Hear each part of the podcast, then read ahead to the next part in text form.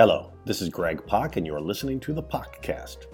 A few months ago, I ran a Kickstarter for a digital book of Kickstarter advice called Kickstarter Secrets, which is slated for release at the end of the month. You can pre order it right now at Kickstarter secrets.com. As stretch goals for that book, I interviewed a number of amazing Kickstarter creators. Now I'm running those interviews as a podcast series right here on the podcast. Today's interview is with Hope Nicholson, who's run four successful comics Kickstarters and is in the middle of a fifth even as we speak. Hope's got great thoughts about reaching niche audiences, the advantages of working on anthology projects, and the specific challenges of shipping out of Canada. Hope's previous projects include Nelvana and Brok Windsor, reprints of classic Canadian comics, and The Secret Loves of Geek Girls, an anthology of true stories about love, romance, and sex that features cartoons by Margaret Atwood. Her latest Kickstarter project is A Minyan Yidden, a graphic novel by Trina Robbins and 14 artists based on Robbins' father's stories. You can find Hope at hopenicholson.com and Hope L. Nicholson on Twitter, and do check out her latest project on Kickstarter. And here we go thrilled to be talking today with Hope Nicholson uh, uh, about uh, Kickstarter stuff. Hope is one of uh, one of the folks who has done um, a large number of uh, comics Kickstarters, been involved in different capacities with different Kickstarters, and done a variety of different kinds of Kickstarters. Also, uh, she's also done Kickstarters out of Canada, so she's got a pretty interesting variety of experiences, and I'm really excited to talk to her about it. So, thank you so much, Hope, for being willing to, to to talk for the Kickstarter Secret book. Yeah, thank you for having me. so, um, if I'm remembering correctly, we first met years ago when you were doing interviews for a documentary you were doing about Canadian superheroes. And at the time, I was working for Alpha Flight, uh, or working on Alpha Flight with Fred Van Lente from Marvel. Um, and then within a within a year or two of after that, I um, you launched a Kickstarter for. Uh, am I right? Was Nelvana your first Kickstarter? Yes, that's correct. Yeah. So, um, uh, and, and, so that was a Kickstarter, uh, kind of following that same theme. It was uh, a, a, a, restoration and a reprint of stories about a uh, a, a, sort of um, early Canadian superheroine. Um, so I was just curious. Could you tell us a little bit about how? I mean, how that started? What I mean, what uh, what um, how was it that you picked Kickstarter as the way to, to fund that, and, and how did that how did that project come together, and what made Kickstarter the right choice for it? I think I had heard about Kickstarter um, about a year before I decided to launch the campaign. I had seen various friends do it for film projects and have good success on it. And for me, I couldn't do it for Nelvana and Northern Lights even when I wanted to because uh, there was no availability in Canada. So at that time there, when there, they opened. I'm sorry, there was no what in Canada? Availability. Their oh. Kickstarter wasn't available to Canadians. Oh, right, of course, right. Yeah.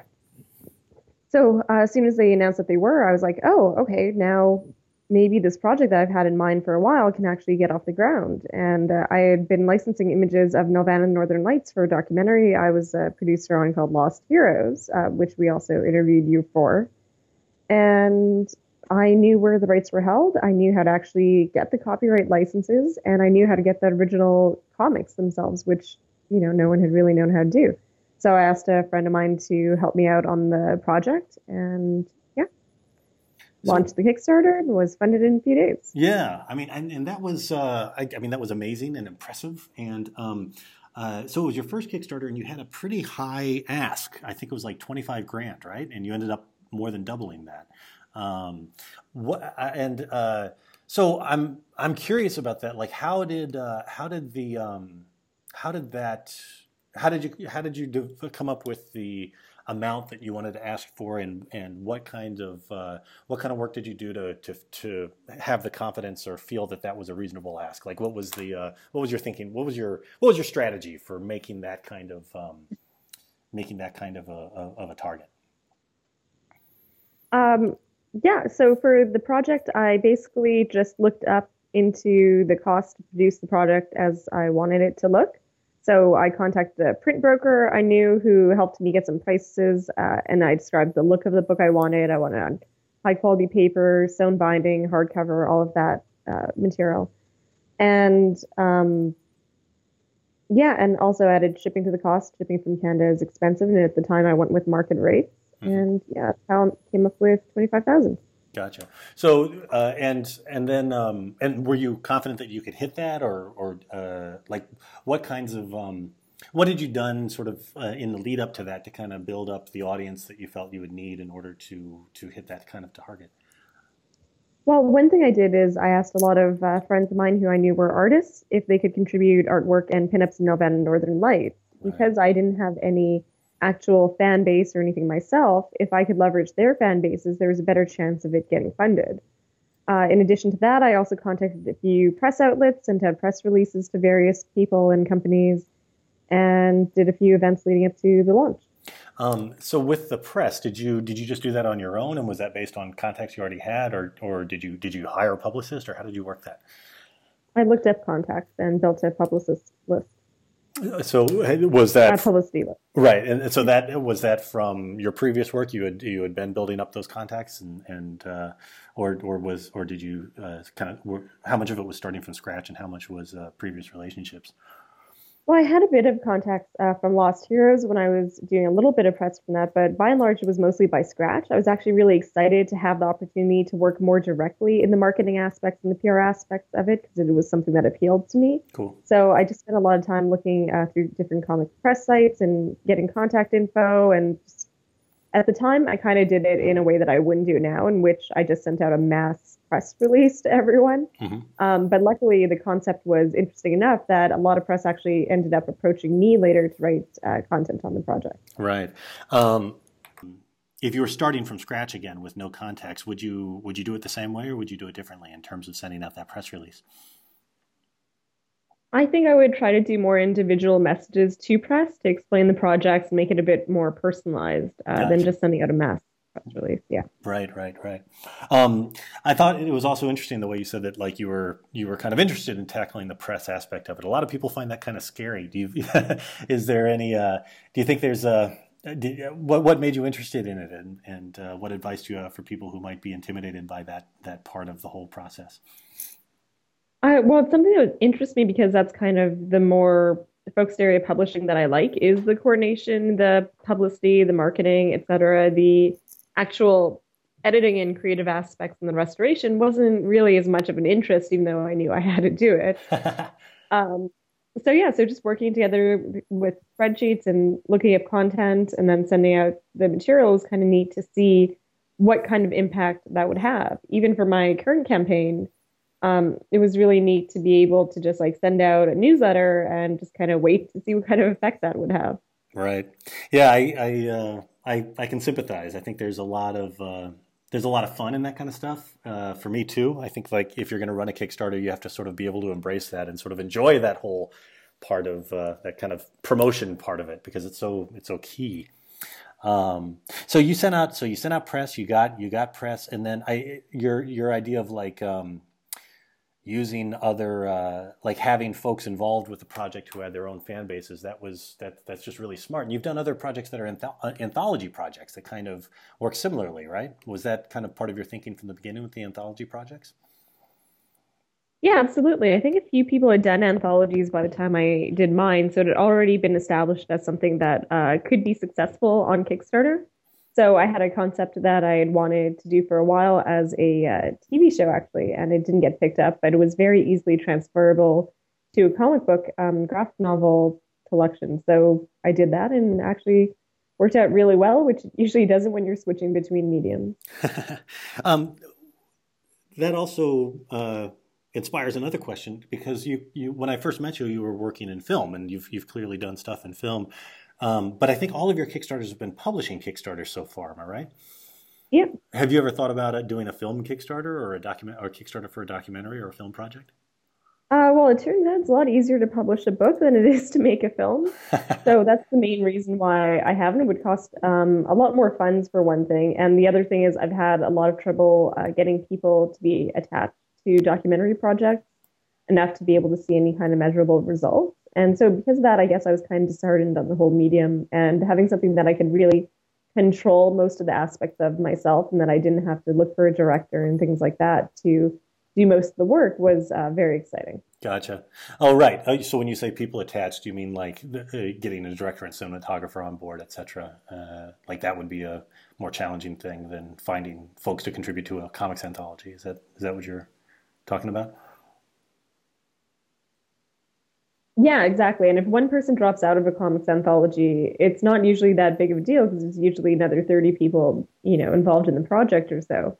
Right. Uh, the only big thing w- that would be a problem is if, say, your designer starts to not be able to pull their weight. Um, I've had okay luck though with designers so far. That's good. Have you? Mm-hmm. Do you have any advice for uh, finding uh, different vendors and, and and folks to work with, uh, like, like, your designer and anybody else? Like, um, how did you uh, how did you go about recruiting the folks that you ended up working with and figuring out who was going to be the right match? For Nelvana, the designer was the brother of a friend of mine, and he had heard about the project. He had worked with Penguin Random House and other publishing companies for quite some time, and he offered to lend his expertise because when talking about the project, it was clear that I was like a little bit out of my depth in terms of, oh no, how am I actually going to get all this artwork together and send it to the printer or choose a printer? Mm-hmm. So he really helped in there and helped out a lot in uh, explaining the different printer terms, what we we're looking for, who to approach, things like that. Gotcha. That was very useful. And he put together Nelvana and Brok Windsor. Um, the third project, Secret Loves of Geek Girls, one of the contributors actually offered to be the designer of the project. So that worked out quite well as well. And at that point, I started to look at other printers. Uh, so Brok Windsor and Secret Loves Geek Girls were by a different printer in Montreal called Marquis. Yeah. That was because I had a bad experience um, with the printer for Nelvana. So Okay, yeah, I've used Marquis for all my projects. Although when I first started, they were called Les Bonfons.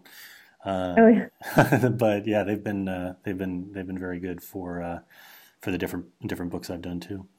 Um, well, I've, uh, I've started experiencing um, experimenting with different printers now. So there's uh, one that I just printed a book with called Webcom. Mm-hmm. That's based in Toronto, mm-hmm. and it was uh, it was very good in terms of customer service and in terms of speed quality was pretty good, though I would say that um, definitely I would go with Marquis again if that was like a strong consideration. Gotcha. Yeah. Um, so the uh, so your your so the designer was was your designer then prepping all the files and and putting the whole thing together to the printer specs and all of that. Was that the person who did that technical stuff in the end?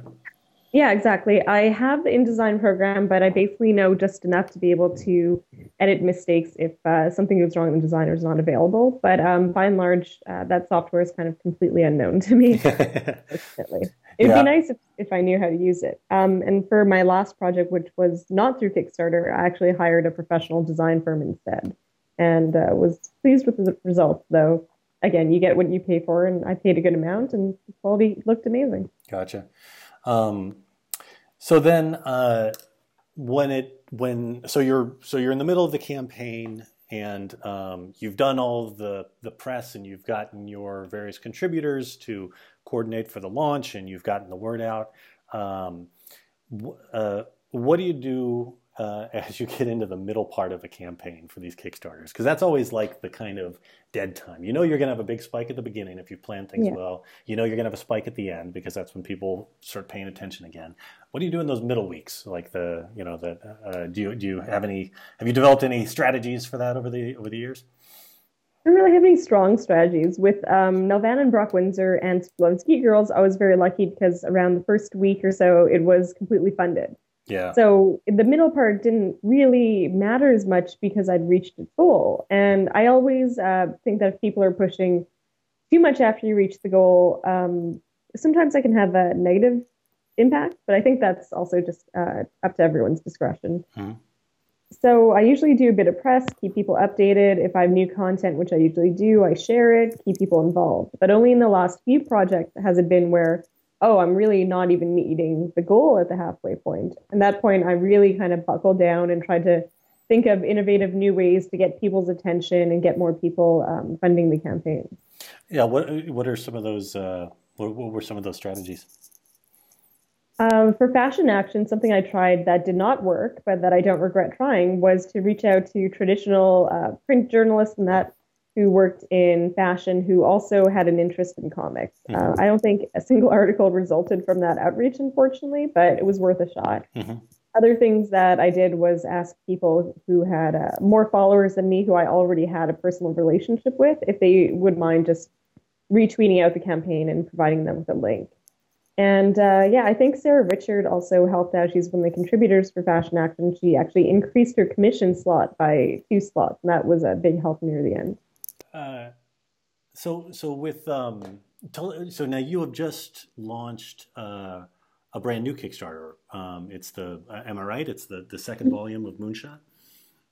Oh no, no, no. Um, I mean, I'm the editor on that, but I'm just a freelance editor. Oh, I, okay, gotcha. So you're not, you're not, so that they are. Oh, I see. So there's a, so you're not.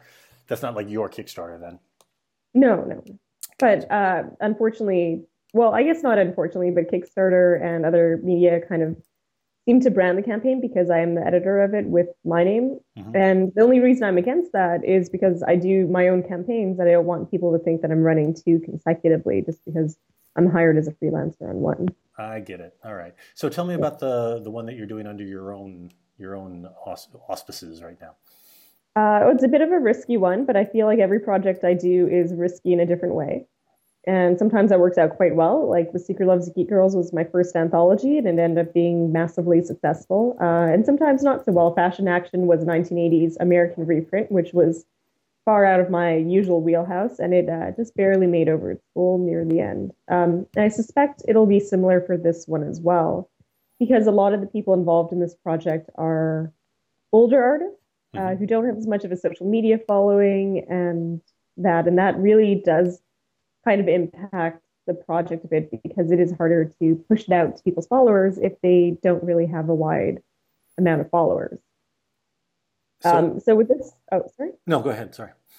This project is called uh, Minyan Yidden, or uh, A Bunch of Jews and Other Stories, and it's a collection of uh, Yiddish stories by Trina Robbins' father that he wrote in the 1930s.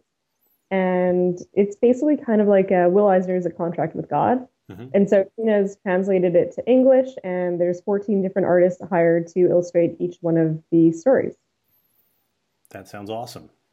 Um, I'm looking at the page right now, and you've uh, you so you picked. It looks like you picked a longer than uh, than average campaign time for this one. Um, there's 34 days left to go, and I think you launched like a what four or five days ago, maybe. Um, a day and a half ago, yeah. A day, okay, sorry.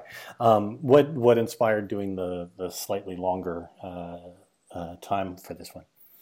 Oh, at the time it was actually to uh, overlap a little bit with Moonshot.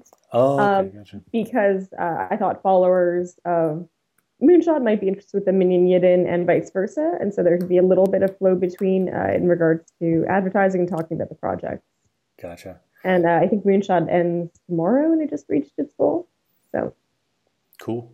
Um, so this is a very this is kind of very interesting to me because I've also done projects with pretty big asks and then other projects with smaller asks. And and I've done like actually I've done like the, my biggest project was still my first you know? And so and my uh, latest project is my smallest. Um, and there's uh you know every once in a while I you know you I don't know where this pressure comes from but there's there is that kind of feeling of like oh should you know should should I be trying to you know should I do a smaller thing or should I try to match a previous thing? And always, you know, a split second later, I'm like, I'm just going to do the thing that makes sense for this project. Um, I mean, have you had any? I mean, it, it, seems like you're taking the kind of same strategy. You're you're you're scaling things to match the project at hand. Um, has that come to mind, like in terms of how you how you build these or how you choose? Yeah, things? absolutely. So yeah, so um, for fashion action, I had done it the same way I'd done all my other previous projects, which is I would add a little bit to each one of my budget amounts in order to compensate for any project uh, problems that might happen along the way. Right. And I found that the goal for fashion action um, was maybe a little bit too high, and so I tried to think of ways that I would have a bit less stress during my next campaign. So I looked at ways in which I could lower the overall amount needed. Right. Uh, yeah. And so for this project, uh, was a black and white comic, so that automatically changes your print cost a lot. Mm-hmm. I decided to do a soft cover instead of a hardcover. Again, that definitely lowers the amount needed. And I decided to look at a few other printers just to get varying quotes, and I found one that was uh, significantly lower by I think about two thousand dollars. Yeah, which makes uh, in addition difference. to that, oh yeah, and most of the artists on the project are receiving the normal small press uh, page rate fee, um, which is you know lower than what you'd expect from a larger publisher. Mm-hmm. Uh, but in exchange, they're getting a share of net profits as well as uh, royalties on this project, which is uh, new to me for the project. Okay, so, and that's with the Minyan Yidden, right? Yes, that's for Yidden. Gotcha. Yeah, I went through a similar kind of uh, thought process when Tak and I were um, planning ABC Disgusting. Tak, uh, Tak Miyazawa and I did a children's book, ABC Disgusting, and um, the initial budget um, just felt like a lot. Yeah, I mean, I, I lowered the print quantity too. I usually uh, did all my budgets on a thousand quantity print run, and I did for this one on 500. And both me and Trina waived uh, any payment um, that comes from the Kickstarter except for the net profit, right. if there is any. How did you get hooked up with Trina? She's a legend. Uh, yeah. Um, well, we're both comic book historians, so there that was go. pretty much inevitable, I think. And uh, she focuses on female characters and uh, uh, creators in comics. And I did Nelvana Northern Lights, which is one of the first female characters in comics as a superhero. So, yeah, I think it's uh, inevitable. And this year we're at San Diego, hanging by the pool, which we've done two years in a row so far. which is a nice way to spend San Diego, to be honest. And uh, she mentioned she had a project and it sounded interesting, so she sent me a pitch, and I decided to move uh, around some stuff in my uh, anticipated Kickstarter schedule to kind of try to make it happen. That's cool. Now, so yeah. Kickstarter is sort of it's become just part of your business model. I mean, you've done five uh, five on your own. You've been part of a few others, uh, uh, you know, as a work for hire as an editor. Um, do you see yourself continuing to do this? Is this like is it a do you, do you feel like it's a it's a stable and it makes sense to keep doing these long term?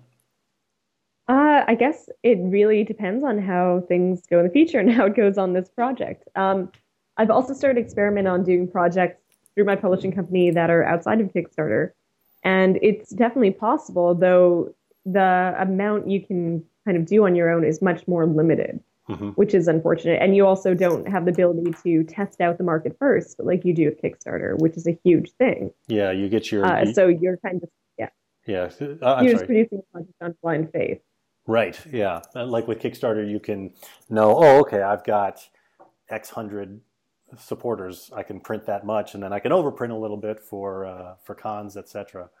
But uh, yeah, and you know that people want the book, yeah. and so if I just put in fourteen thousand dollars in this book, not that I have fourteen thousand uh, dollars to print it, and you know it didn't sell any copies, well, that's not something that will enable me to keep publishing books. Right. So if for some reason this project doesn't get funded, and you know I've, I've done a good amount of work into it. I haven't done my press outreach yet, but I've reached out to my audience. It's a strong concept. Uh, there's preview work done. All those boxes are checked. checked. If it doesn't reach its goal, it's because the market can't support it right now, and that's good to know now before I sink you know more thousands of dollars into it. Right, right, right. Um, how much how much art do you try to get before you actually launch a Kickstarter? Uh, it depends on the reprint projects. It's definitely good to have as much art as humanly possible. Um, for the anthology projects, only what I can fund out of pocket in advance, or if friends offer it to me for free, mm-hmm. uh, which they do sometimes because you know they take a risk on you. Right. But I try not to ask for free artwork. Uh, I think I had done that for Nelvana and Northern Lights, and then Brok Windsor. Some people donated artwork, and some people uh, received payment for artwork, depending on what they themselves wanted or asked for. Gotcha. Um, and then every project from that on was all paid for artwork. Gotcha. Uh, yeah. Yeah. So you pay. Oh, oh, I'm sorry. Go on. You try to have the cover. Oh, I try to have the cover done for sure. That's the the biggest thing because it's hard to advertise a project if you just have text and an idea. Right. Here's a really specific thing. How do you handle I, have had this frustration a little bit where the cover is really designed to be seen vertically, but then uh, Kickstarter and web images really want to be seen horizontally. You know, like is that a how, how have you tackled that? I'm I'm literally looking at my Kickstarter profile page now, and uh, all the images are squashed and like stretched. So honestly, Kickstarter definitely has some uh, flaws on its back end. Like, there's a thing that right now my goal is fourteen thousand dollars, but if I just needed to raise money for the uh, cost of production, it would be like maybe four thousand dollars. It's the shipping that's the biggest problem. Oh yeah, in that it doesn't. Uh, you can now charge for shipping um, for your items, but the money doesn't go into like a separate fund or something. It goes towards your goal. So you still have to guess at how much shipping will be, Right. which is kind of frustrating. And it should be a simple enough fix, in my opinion. Other things, uh, you can't edit the project on your phone. Oh, that's funny. I don't know. Have you been able to do that? No, I mean, but I'm I'm you know I'm old enough that I don't like to edit on my phone, do stuff like that on my phone anyway. You know, I got I I pretty much do everything on my phone. So it was so frustrating to be, you can't edit it, you can't view back a report. So if I'm traveling and I don't have my laptop with me and uh, someone asks me a question about their funding level, I can't check that up on my phone. Oh right, I hadn't even thought of that. Yeah, because I automatically like I'll I'll I'll get a message that somebody is a issue or a question on my phone, and then you know when I have time, I open up my laptop and I and th- that's where I handle it. And I, I never even thought about trying to handle it on my phone because I'm such a luddite when it comes to doing that kind of work on my phone. Um, yeah, that I can see that be annoying. That's uh, that's. Uh, uh, have you have you have you emailed Kickstarter to suggest an improvement there? Oh, we we talk every so often. Um, so I don't know if uh, I think I've complained that about that on a public panel actually once, because I tend to to say if it's on my head. right. But uh, yeah, no, hopefully they get it fixed. I definitely have a few opinions on things like that. Like especially like now looking at the the artwork being squished, I must have spent hours formatting the artwork for the Kickstarter because every screen I up, uh, looked the project on, it looked different, like Ah. significantly so. Yeah, that's a challenge with uh, with with these things, which are you know being looked at on many many different uh, kinds of devices. Yes, absolutely. So, um, so now you so now you are a small press publisher. Um, is that something that came about because of your Kickstarter projects? Is that did it grow out of that, or was that the plan from the beginning? No, definitely came out of Kickstarter. I wouldn't have been able to do any of the projects uh, without it. And I think I'm using Kickstarter in the way it was intended, which is it's make the project, but then after that, you're expected to do everything else on your own. Right. So it's just to give you that boost to get the project made. But if you want to have it in retail shops, if you want to do more news, if you want to use that as a springboard to other projects, you have to put that work in. You can't just wait for it to happen automatically. Right. So um, with uh, uh, with that next step of uh, of uh, like you finished a Kickstarter, you have now and now you have um, you finished multiple Kickstarters. You've got uh, a variety of books. I know you go to a lot of cons. What's the uh, uh, this is I'm fascinated by this because I'm in the same boat. You know, I've done multiple Kickstarters, I've got multiple books, and now I've got something to actually go to cons with to sell. Um, but then there's this bigger question also of like distribution and and just what what do you do with the book beyond the Kickstarter? I mean, we've we've done this amazing thing of made making these books and getting them out to the people who initially backed, but now it feels like there's still this potential to, to keep getting these books out in the world. What are what are what's what are some of your experiences and maybe some of your advice for that? Well, I've done mine two ways, and uh, and that's ignoring the biggest way, which is to try to sell through Diamond if you have a comic book. Um, I did try that for Brok Windsor, and they rejected it, and so I didn't really haven't tried again since. Though I, I likely will try uh, Gotcha. at a future point for Fashion Action. But for Secret Loves of Geek Girls and Nelvana of the Northern Lights, I did something a little bit unusual, and I licensed it after my print run was, you know, given away to the Kickstarter patrons to a third-party publisher that would be able to take it worldwide. Right, and that's uh, uh, is that Dark Horse for that one, or is or am I uh, remembering? Uh, Nelvana and Northern Lights was through IDW, and Secret Loves Geek Girls was through Dark Horse. Yes, and that's coming out in two weeks, I think. That's huge. Uh, yeah, it is, and they're putting a lot of attention into it. It also gives me the ability to kind of test out different publishers, see what their style is like, see how they work. So if I ever did want to pitch a project to them outside of Kickstarter, I have an idea of what their corporate culture is like. Right now, how did you how did you make those contacts to approach them? Did you was uh, is that something that you went out and pursued and tracked them down, or is that something that happened organically as the uh, campaigns went on, etc.? Well, Nelvana was interesting because I had approached IDW to do it before the Kickstarter actually happened. I approached a few publishers um, about the project and uh, got rejected from a few of them. So Drawn & Quarterly rejected the project, uh, Fantagraphics rejected the project, and IDW actually rejected the project. And then I get an email in my inbox, I think halfway through the campaign, um, saying, "Oh, hey, it's IDW. We want to publish your project." I'm like, "But you just rejected me." well, so they... it was uh, a case that like someone else had rejected me in the company, but the person who had approached me had no idea that it had been. Approached, oh, so. okay, gotcha. That's funny. So I thought, well, okay, well, we'll give it a try anyways. Yeah, you know, that was kind of a funny way to start. That's great, though. I mean, it, it, it that that jibes with what I was talking to uh, Spike about, uh, Spike Trotman. We we just talked the other day, and um, uh, it's that kind of a sense that people will come to. Sometimes these opportunities come when folks see that you have have have something that people already want. You know what I mean? Like at that point, you'd already I mean, you'd already been funded at that point, right? Like you'd gotten yeah, yeah exactly. So you know you had demonstrated this thing has an audience. Um, and that's you know when when people come to you, that's the best thing. but definitely, yeah, that's cool. So for Secret Loves Geek Girls, it was a little bit different. I actually decided to put some work into researching uh, different companies, and it was very successful at the point that I was approaching companies. And I would actually look into what they were offering me and make a decision based on that. And so that's why I ended up going with Dark Horse, actually. So, did you talk to them? So, you were talking to Dark Horse while your campaign was happening, is that right? Yeah, pretty sure because we're working the Angel Catbird project, which is uh, uh, Margaret Atwood had approached me to pitch to them. So right, uh, see that's brilliant. Um, I've been uh, uh with you know, with with uh, previous projects, I've usually been so wrapped up during the actual campaign that all I've been doing is doing that campaign and then doing the work for hire or other writing. You know, just taking care of my regular business of writing and uh, and uh, uh on you know at the same time. I haven't been actively tracking down possible distributors or publishers during the campaign, but that's that's so obviously brilliant. That's when you should do it because that's when you've got the most attention, when it's uh, when exciting things are happening, when they can go there and in real time see people backing it. Um, that's very smart.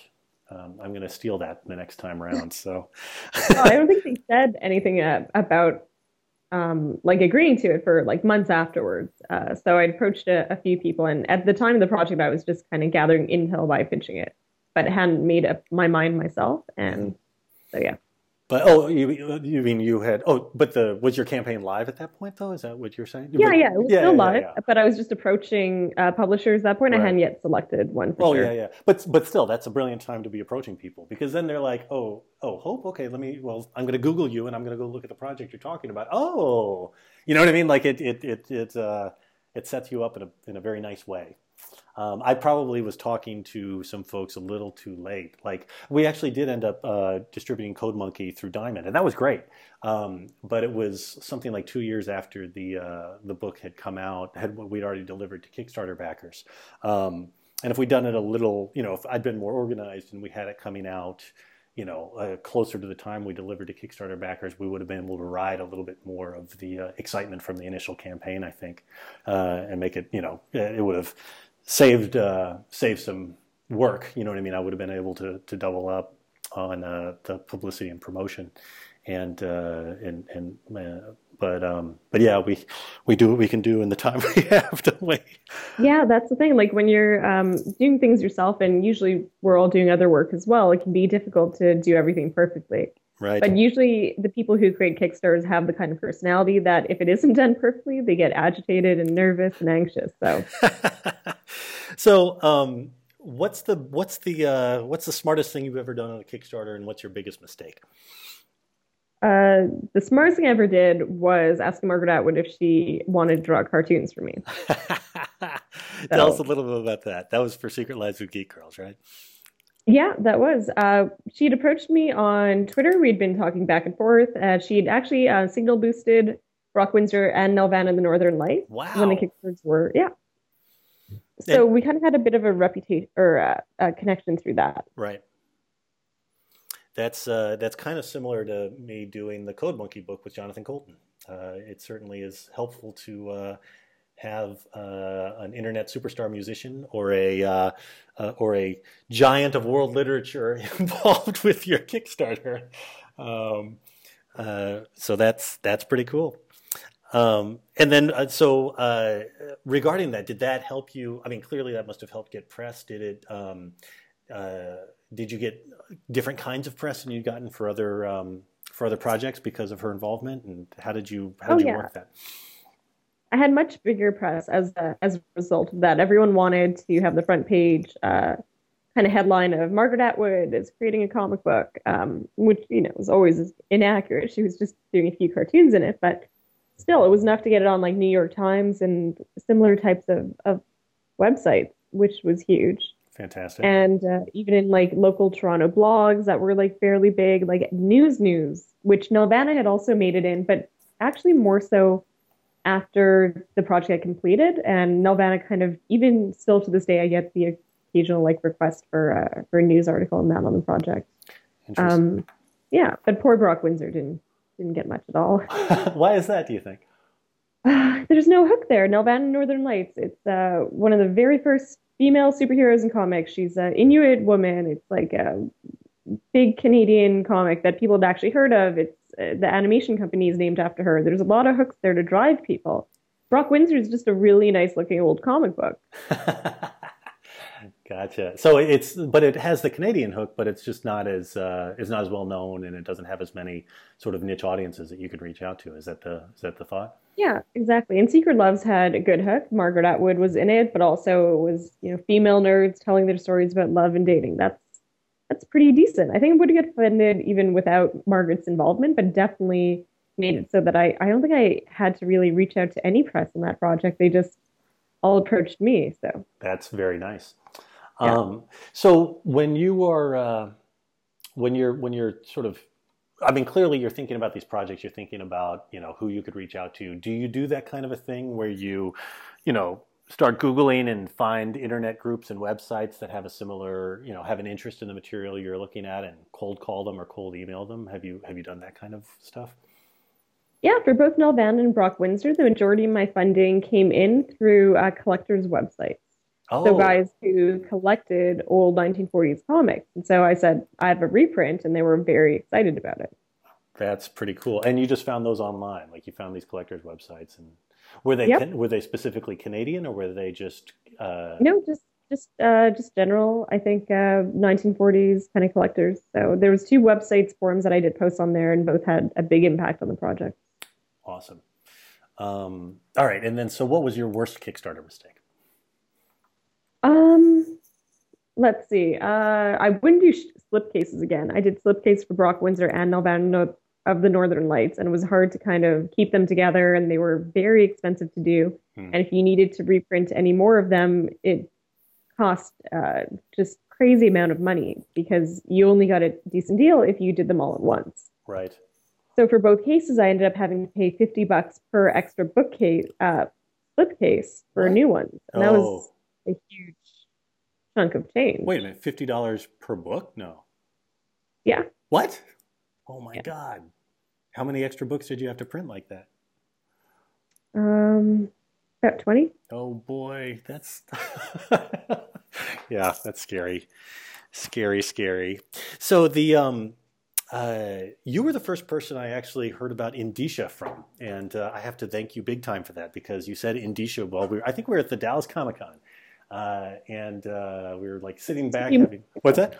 That was just a few months ago. Exactly. I know. I'm a very late late comer to Indicia because um, with my previous Kickstarters, we went through fulfillment houses to send the stuff out. Um, okay. But uh, as I was gearing up for Kickstarter, and I had I had done individual mailings of uh, uh, of uh, of you know like replacement books and and uh, uh, spe- special orders later on down the line on my own. Um, but I hadn't you know really I'd just been doing that on the fly, and so I just been using the USPS.com website, um, which is just really clunky to use, and you don't get the kind of discount you get from Indicia. Uh, so after I talked to you about Indicia, I was like, okay, good, and I went and did it, and um, as a result, it became very easy for me to fulfill the physical rewards for the Kickstarter Secrets um, campaign uh, on my own in like four or five hours. Um, you know, there were like 60 or 70 packages to send out, and it was pretty easy.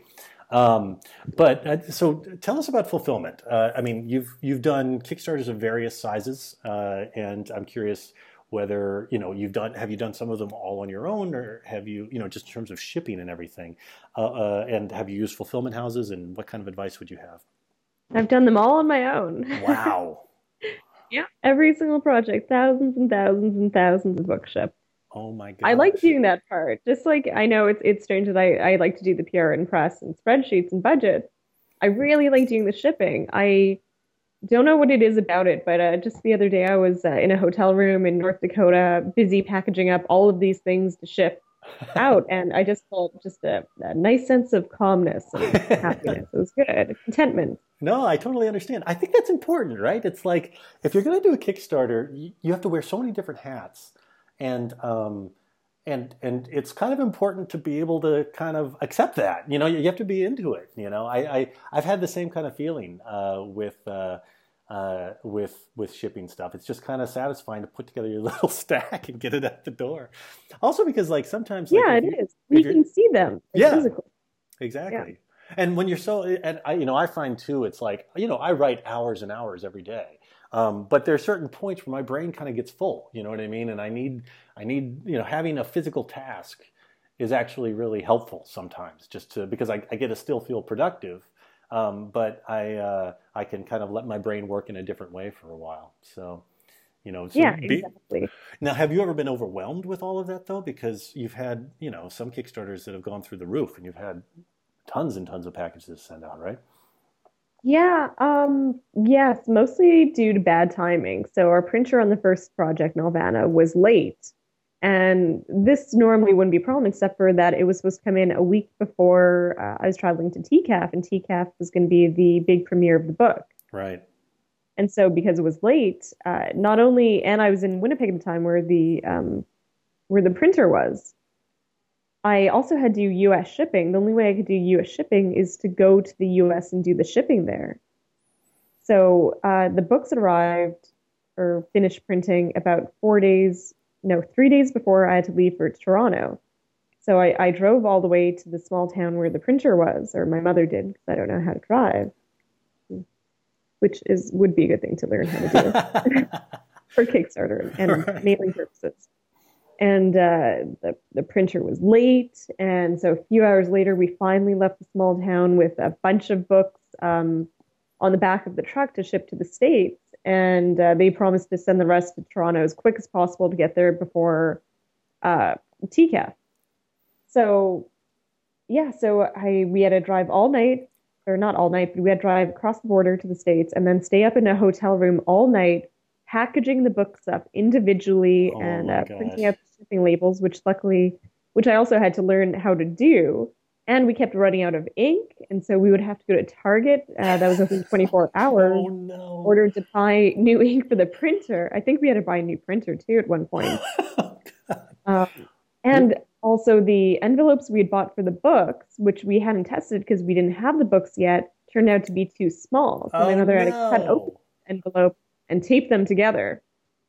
So uh, yeah, I guess that was a shipping nightmare pretty much that, I learned from it. Yeah, exactly. That's great. Well, and uh, well, it was good bonding time with mom, right? Yeah, she's she's very good at shipping, so that's good. um, she's taught me a lot of things I know about shipping, and uh, since then I've taught her a few things as well because I have access to things that she doesn't have for shipping. So oh, things okay. like uh, special priority Canada Post rates, oh, yeah. uh, knowing what border forms to fill out if you need to go across the border to ship books from the states, which is a huge thing. Shipping in Canada would be between 16 and 20 bucks, mm-hmm. and shipping to the states is two to four bucks. Right. So how do you? So what's the what's the short version of that? How do you how do you how, what's your what's your uh, strategy for dealing with all that? Well, if you have under $2,500 of uh, content, you just fill out a border form online. You put the contact information as your distributor. That's wherever you're shipping them from. Um, so I wouldn't recommend packaging them all up before you go across the border because uh, then you would have to fill out a form for each one, which would take forever. Oh, so okay. best address them to your distributor and take them all down once, then do the packaging there is my personal opinion. Gotcha. Wow. But there are some places. So in um, Toronto, there's actually a shipping place where they will actually take it across the border for you. So all you have to do is print the postage using a program like Indicia and put it on the package and they'll ship it. Uh huh. So that's a lot easier. So we had to do that for Secret Loves of Geek Girls because we got rejected from the border because we had over $2,500 worth of uh, content to ship. Oh, okay, gotcha. Because it was already pre-packaged that time, so I didn't have the time to package them all overseas. Uh, they said we would need a print brokerage and or a, a, a border brokerage, and we couldn't find one. And so we ended up driving to the place to drop them off. They charged you, I think, 75 cents a package, which is still saving a lot of money. Yeah. And they got out there. So that was a huge relief. But a lot of it is just kind of trying to figure out things on the fly. Gotcha. What's the name of the place in Toronto that does that? Chit Chats Express. Chit Chats Express. Gotcha. Yes. I haven't found one in uh, local in Manitoba, unfortunately, but North Dakota isn't very far away, so we just drove across. Gotcha. So now, what's the um, when you look at the breakdown? What percentage of your backers come? Do you have a disproportionate number of your backers coming from Canada, uh, uh, or what, what are the breakdowns? Canada versus U.S. versus international. I mean, it depends on the project. So uh, I'll just take a look right now because I have them in front of me. Um, see. Oh, wait, no, I don't have them in front of me. Do that? Do I? No, I don't. Um, so I think for Nelvana it was mostly Canadian, Mhm. and uh, I think it was something like forty-five percent um, Canadian and something like thirty percent American, and then a good portion of international as well. Gotcha. Um, yeah, and Secret Loves I think was mostly American actually. Gotcha. So for for the the books that are going to Canada, clearly you're mailing out of Canada. Um, do you do do you do the international books out of the out of Canada or the U.S.? I've done it both ways. If you ship out of uh, America, it will get there quicker, but if you ship out of Canada, it's cheaper. Aha, gotcha. Yeah. yeah. The um, uh, it, with with my projects, I think usually about ten percent uh, are Canada, um, ten to fifteen percent, and then another five percent or so is international, and the rest is the U.S. Um, but yeah, Canada is always you know it's it's a significant chunk there.